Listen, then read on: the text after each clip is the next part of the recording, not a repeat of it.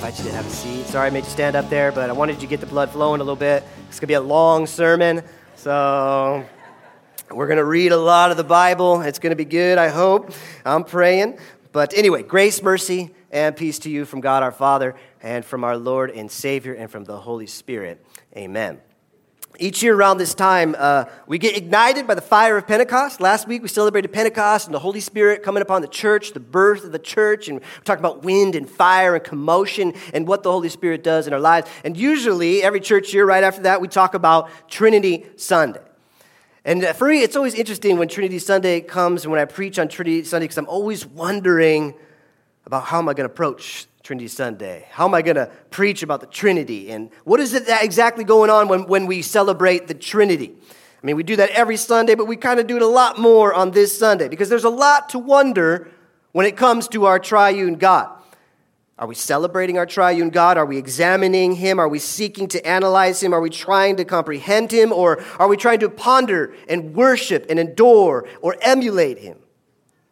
There's so many uh, aspects to our triune God, to who He is. And there's so many limitations on our side as human beings to understand God. There's so many opportunities for us to consider. And in all of it, it's awesome and it's humbling and it's frustrating and exciting all at once. But the thing that's sort of been resonating with me over the past few months as I've been thinking about God I've been listening to teachers and reading the word and seeking out who God is. The, the thing that has been kind of speaking to my heart over and over is really two things, which is actually just one thing. But it has to do with one, the bigness of God, and yet also the smallness. How big He is, and at the same time, how small He can get. In theological terms, we call that the transcendence of God and the immanence of God his otherworldliness and his this worldly presence at the same time. Now, I think that for us, it's kind of easier for us to talk about and spend time with the God who is with us, who is for us, who is here, who is in our midst. But that transcendent part of God, the bigness of God, the, the mystery of God, the otherworldliness of God, the beyond our imagination part of God and beyond our intellect and beyond even our emotional capabilities, that part of God, that type of God, for some reason, in America, we waver from that. We walk away from that. We hide from that. We don't want to spend too much time there. And I'm not sure exactly why. This past Thursday night, I was driving home from church, I think, or something. I was going over the overpass on the Fairhaven there, over the 55 freeway. It's one of the, the mountains we have here in Southern California. and as I was cresting the summit in my car, there I saw the moon. I don't know if anybody saw it that night. I think it was Thursday night. It was just, did you guys see it? It was huge. It was just awesome. Kind of over the Saddleback Mountains. And although my car kept going, my heart kind of stopped. It made me pause in my tracks, it made me consider this creator God of ours. The moon is 238,900 miles from the earth. Only 12 human beings have ever set foot on the moon on six different occasions. The sun is 93 million miles away. I was doing some research, and I could be wrong on this, but what I read on Wikipedia, and everything's true on there, right? The distance of the observable universe is 5.5 times 10 to the 23. That's 55 with 23 zeros behind it. That many miles is the kind of observable universe diameter. I mean, we don't even understand that. And scientists say that at least 2 trillion galaxies exist in the observable universe, containing more stars, more suns, than all of the grains of sand on the planet Earth. You've heard that one before? Amen, sister. She loves space. Yeah, I like. Let's get some microphones down here for the front. I like that. It reminded me that at times we kind of get so distracted, right? The observable universe is so huge, and we can't even go. What, what's beyond the observable universe? We get so distracted by the cacophony of voices that kind of vie for our attention small little voices, irrelevant voices, really powerless voices. A lot of times they're in our own brains. I know I got a lot of them up there and they're all messed up. Our own narrow sightedness. And sometimes we need a moon rising over the Saddleback Mountains to remind us to consider this creation and this very huge, enormous, big God of ours. And so, believers throughout the world right now on Trinity Sunday, a lot of them are going back to the beginning to look at who God is, back to Genesis chapter 1, verse 1. And I'd like for us as a community of God's people to do that with them. To look at Genesis chapter 1, to look at that text. It's going to be a long text. We're going to go through a whole chapter, even part of chapter 2. And we're going to pause and we're going to consider what we learn about God and who He is all along the way.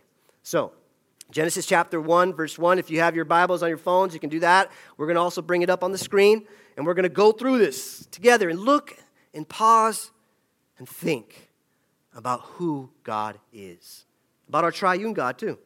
All right, so in the beginning, God created the heavens and the earth. One, Genesis 1, verse 1. God created the heavens and the earth.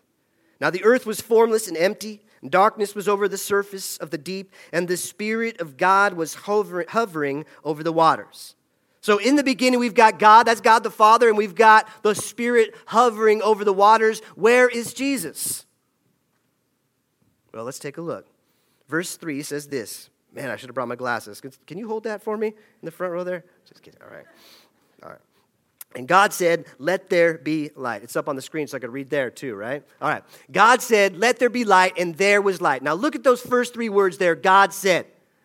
I want you to look out for those words. They're going to recur over and over in chapter 1 here. God said, Let there be light, and there was light. Verse 4 God saw that the light was good, and he separated the light from the darkness. And God called the light day, and the darkness he called night. And there was evening, and there was morning, the first day.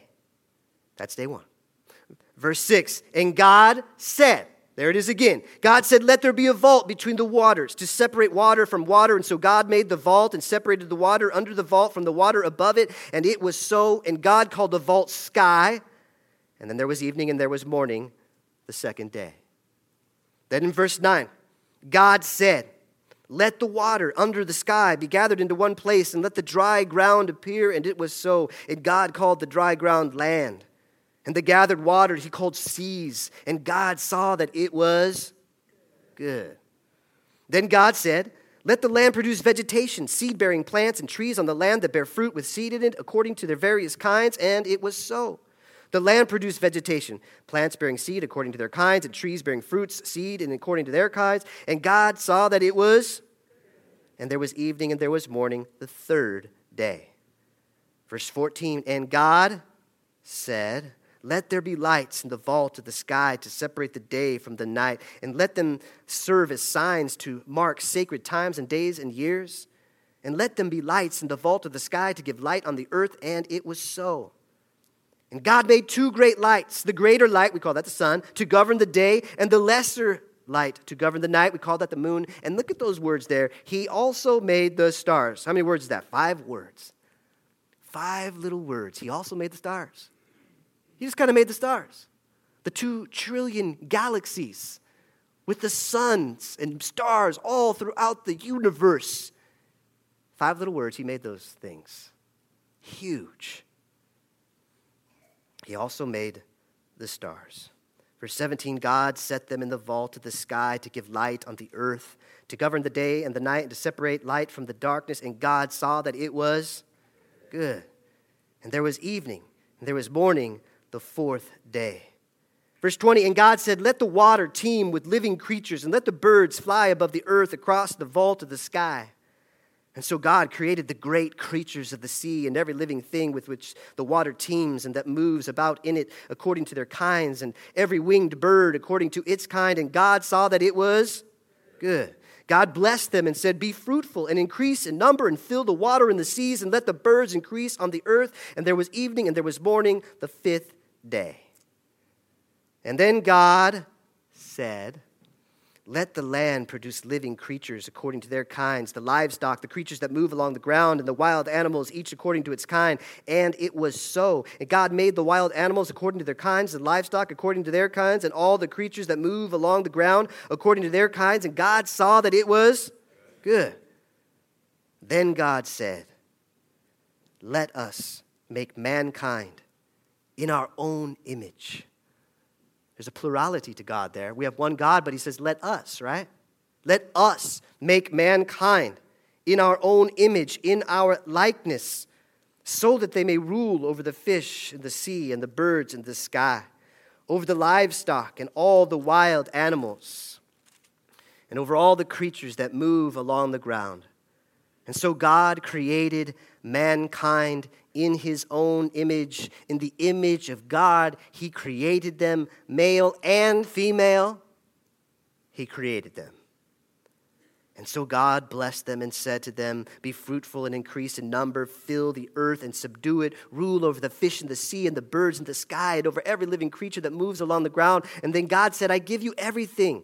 Every seed bearing plant on the face of the whole earth, and every tree that has fruit with seed in it, they will be yours for food. This is what the vegetarians claim that God wants us to be vegetarians right here.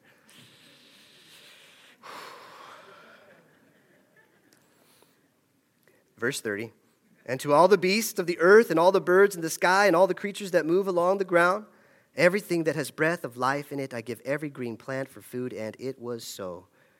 And God saw all that he had made. What does it say there? It was very good. And there was evening, and there was morning the sixth day. And chapter 2, verse 1 Thus, thus the heavens and the earth were completed in all their vast array. By the seventh day, God had finished the work he had been doing, and so on the seventh day, he rested from all his work. And then God blessed the seventh day, and he made it holy, because on it he rested from all the work of creating that he had done. That wasn't too bad, was it? The beginnings, the origins of us and the creation and a glimpse into who our triune God is. There's a plurality to God there. Let us make man in our own image. So we see and we know there's one God, but there's more persons to that one God. We saw God the Father, we saw the Spirit hovering, but where was Jesus? All throughout there it says God said, God spoke, God put forth his word. We fast forward to John chapter 1. John chapter 1 says the Word of God is Jesus, and that He, that Word, was in the beginning, and that through Him, through the Word, through Jesus, all things were made. God said, and it was so. And you see, when God says something, it happens. He's the only one, this word creator, this word creation. It's the only word in Scripture that says you're sort of creating something, sort of making something out of nothing. He's the only one that can do it. In theological terms, we call it ex nihilo, out of nothing. Because when I say let there be light, I've got to go over and flip a switch, right? When God says, let there be light, it is created because His Word is an agent. His Word is a person. His Word is Jesus, the Son of God. Who's going on vacation this summer? Anybody going on vacation? A few of you? Uh, we are going on vacation. It's been a while, and we got a week up in the mountains and hopefully a week on the coast. And if you're going on vacation, usually we go on vacations that are beautiful, right? We go to some place that kind of helps us get out of Southern California and all the concrete, maybe to the mountains, maybe to the beach, maybe to an island, maybe to the Grand Canyon, maybe to a river, maybe to a lake. And maybe, maybe at night you'll be able to see the vast sky and all the stars. Maybe you'll be able to sit still in God's creation and listen to the thousand little tiny sound bites that make up its profound silence. God's beautiful creation. A creation that evokes awe, a creation that evokes wonder and declares the existence of a huge, enormous creator. My friends, I hope that you'll spend time there this summer. It's important to pause it's important to be silent and to stand in awe of our God, our triune God, who created the heavens and the earth, who created us. We're the only creatures that are created, as it says, in the image of God. The imago Dei, we call it. What does that mean? What does it mean that we are created in the image of God? I know that I don't know completely, and I don't think we ever will know this side of the eternal life. But I do know that it's important for us to stop, to pause, to be silent, and to wonder not only that God has created the heavens and the earth, but He has created us. Brennan Manning, I was uh, listening to an old video of him the other day. He's written a lot of books, big Christian theologian, speaker. And he said this He said, You're only going to be as big as your own concept of God. And then he quoted the famous philosopher and mathematician, a French guy named Blaise Pascal who said, God made man in his own image. And then man returned the compliment. Let me say that again. God made man in his own image, and then man returned the compliment. What he was saying is that we often make God out to be a reflection of ourselves, the broken part of ourselves. We make him out to be as fussy as we are, as rude as we are, as narrow minded as we are, as legalistic as we are, as judgmental as we are, as unforgiving and as unloving as we often are. But God was not made in our image. We took the image of love and community and the three persons of the Trinity whose love for each other outpours to all of creation. We took that image that we were created in and we shattered it and we marred it and we broke it. And we call that sin. And amazingly, somehow, beyond our abilities, because if someone ever did that to us, we would seek revenge, we would seek blood, we would seek justice. It would consume our beings. But God the Father sent the Word. The same word that said, Let there be light, let there be skies, let there be sea, let there be land and trees and the sun and the moon and the stars and animals and humanity. That same word that same word that was cast forth from beyond the observable universe. And the Word, John chapter 1, the Word became flesh and made his dwelling among us. Jesus. Talk about an enormous, huge, otherworldly God becoming small. The baby was born in Bethlehem. He grew to be a child, he grew to be a man, and upon the cross, he set his gaze and his desire and his existence and his purpose and his destiny. And this same word that created the universe out of nothing was nailed to the cross. And the same word hung from the cross and spoke forth and said, I thirst, and nothing happened. My God, my God, why have you forsaken me? And nothing happened. It was the opposite of creation. God, the Word, was unmade, He was undone. So that we could be remade, recreated, so that all the shattered pieces and fragments of the image of God could be restored, renewed, rebuilt by His Spirit, whom He poured out on Pentecost, who He's poured out upon us. And on this Trinity Sunday, when we stare deeply into the mystery of that huge and mysterious Creator God becoming so small for us.